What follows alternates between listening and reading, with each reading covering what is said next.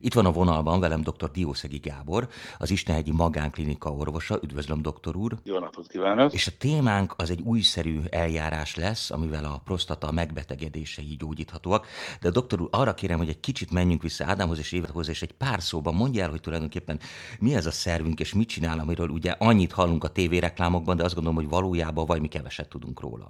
Hát a prostata a dűlmirigy, ugye a férfiaknál előforduló szerv, amelynek ugye szerepe van a megtermékenyítésben elsősorban, meg még más egyéb élettani szerepei is vannak, prostaglandin termelés, stb.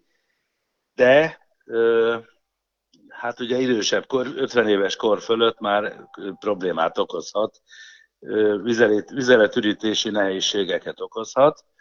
Magyarországon körülbelül évente 50 ezer beteget kezelnek gyógyszerrel, kb. 6000 műtét történik prostata megnagyobbodás, vizelési zavarok miatt, de ennél sokkal több beteg van valószínűleg, akik nem fordulnak szakorvoshoz.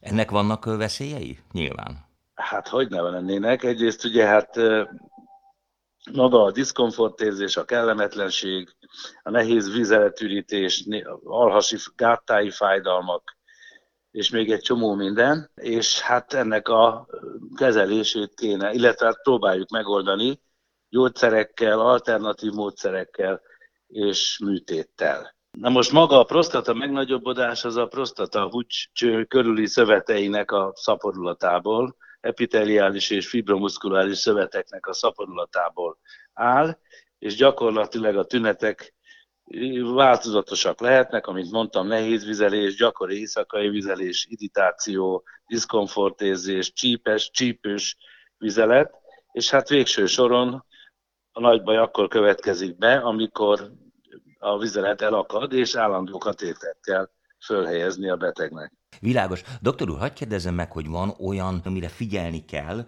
mondjuk 30 és 40 között, hogy az embernek ne legyenek ilyen későbbi problémái? Gondolok itt akár csak arra, hogy nem tudom, hát a nagynénik mindig azt mondják az unokaöcsöknek, hogy gyorsan vegyék le a vizes fürdőnadrágot, mert ugye prostatagyulladásuk lesz, ezt, ezt sokszor hallani. Igen, hát fiatalabb korban inkább a prostatagyulladások megelőzésére kell figyelni, Hát később már más, később is persze előfordul a prostatagyulladása, és később inkább a prostata jónlatú megnagyobbodása okozza a problémát.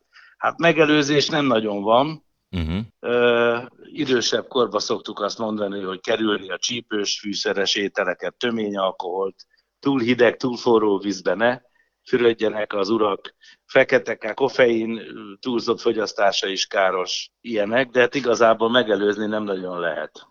Világos. Itt mindig a sütőtököt szokták, mint ilyen, ilyen varázseszközt Hát az, az, már, az már, hát persze, a tökmagolaj, meg, meg egyebek. Hát van egy csomó ilyen ö, fitofarmakon, tehát gyógynövényes készítmény, ami, ami részben, és főleg inkább gyulladáscsökkentő hatású, és van sok minden más. Önöknél viszont elérhető egy módszer, aminek már a neve is különleges, mert az a neve, hogy hűtött prostata termoterápia. Na most ugye a hűtött meg a termo az, az nekem olyan ellentétesnek tűnik. Hát ugye a prostata meg panaszok kezelésére ugye azért összefoglalnám, vannak ugye az életmódbeli, életmódbeli, hogy hívják, szabályok, vannak fitoterápiás szerek, tehát a gyógynövények, vannak úgynevezett alfa receptor blokkolók, amelyek ugye a vizet kiürülését elősegítik, vannak 5 alfa redukázgátló gyógyszerek, stb. És van a műtét, ami, mm-hmm. amitől nagyon sokan félnek, ez a húgycsövön keresztüli prostatarezekció, vagy lézeres műtét, vagy a nyílt prostata eltávolítás, de hát ettől, ennek lehetnek szövődményei, ettől sokan tartanak. Nyilván. De hát ennek ellenére még mindig sok műtét történik. Ez a hipertermia, ez a prostata hipertermiás kezelés, ez egy alternatív kezelési mód. Tulajdonképpen a prostata mikrohullámú, 42-45-46 Celsius fokra körüli melegítése, ennek a transzüretrálisan, tehát húgycsövön keresztül bevezetett katéteren át, uh-huh. amelyet, amelyek minimális kellemetlenséggel járnak, és kb. fél órás, 40 perces kezelésről van itt szó. Nekünk van egy speciális úgynevezett cool termokatéterünk, ami a melegítéssel járó kellemetlenségeket a hűtés miatt csökkenti. Uh-huh. Ilyenkor a kezelés során a, a kulcső körüli ö, sejtek, szövetek nekrotizálnak, részben elpusztulnak, aztán felszívódnak vagy kiürülnek. Minden esetre ez rásegít rendesen utána a vizelésre, ö, és hát tulajdonképpen most már az egyre inkább szoktuk ajánlani krónikus prostata gyulladásokban is. Tehát nem csak a megnagyobbodás okozta tünetek kezelésére, hanem krónikus prostata gyulladásban is alkalmazzuk. Most ezt általában olyan betegek választják, akik nem akarnak műtétet, tehát egyéb betegségekkel uh-huh. bíró betegek, akik nem nagyon alkalmasak műtétre, és meglepően jó hatásfokkal dolgozunk. Világos. Van olyan, aki erre a terápiára nem alkalmas, valamilyen oknál fogva? Hát, akinek mondjuk kucsőszűkülete van például, hát azt előbb, ha lehetséges, akkor azt műtétileg meg kell oldani. Antikoagulált, véravadásgátló szert szedő betegeknél megfontolandó, illetve akkor a véravadásgátló kezelést át kell állítani, vagy le mhm. kell állítani, de általában majdnem mindenki alkalmas a kezelésre. Világos. Ez mennyire mondható ambuláns műtétnek, vagy mennyi hát időt kell a kórházban úgynevezett, tölteni? Ez egy minimál invazív beavatkozás.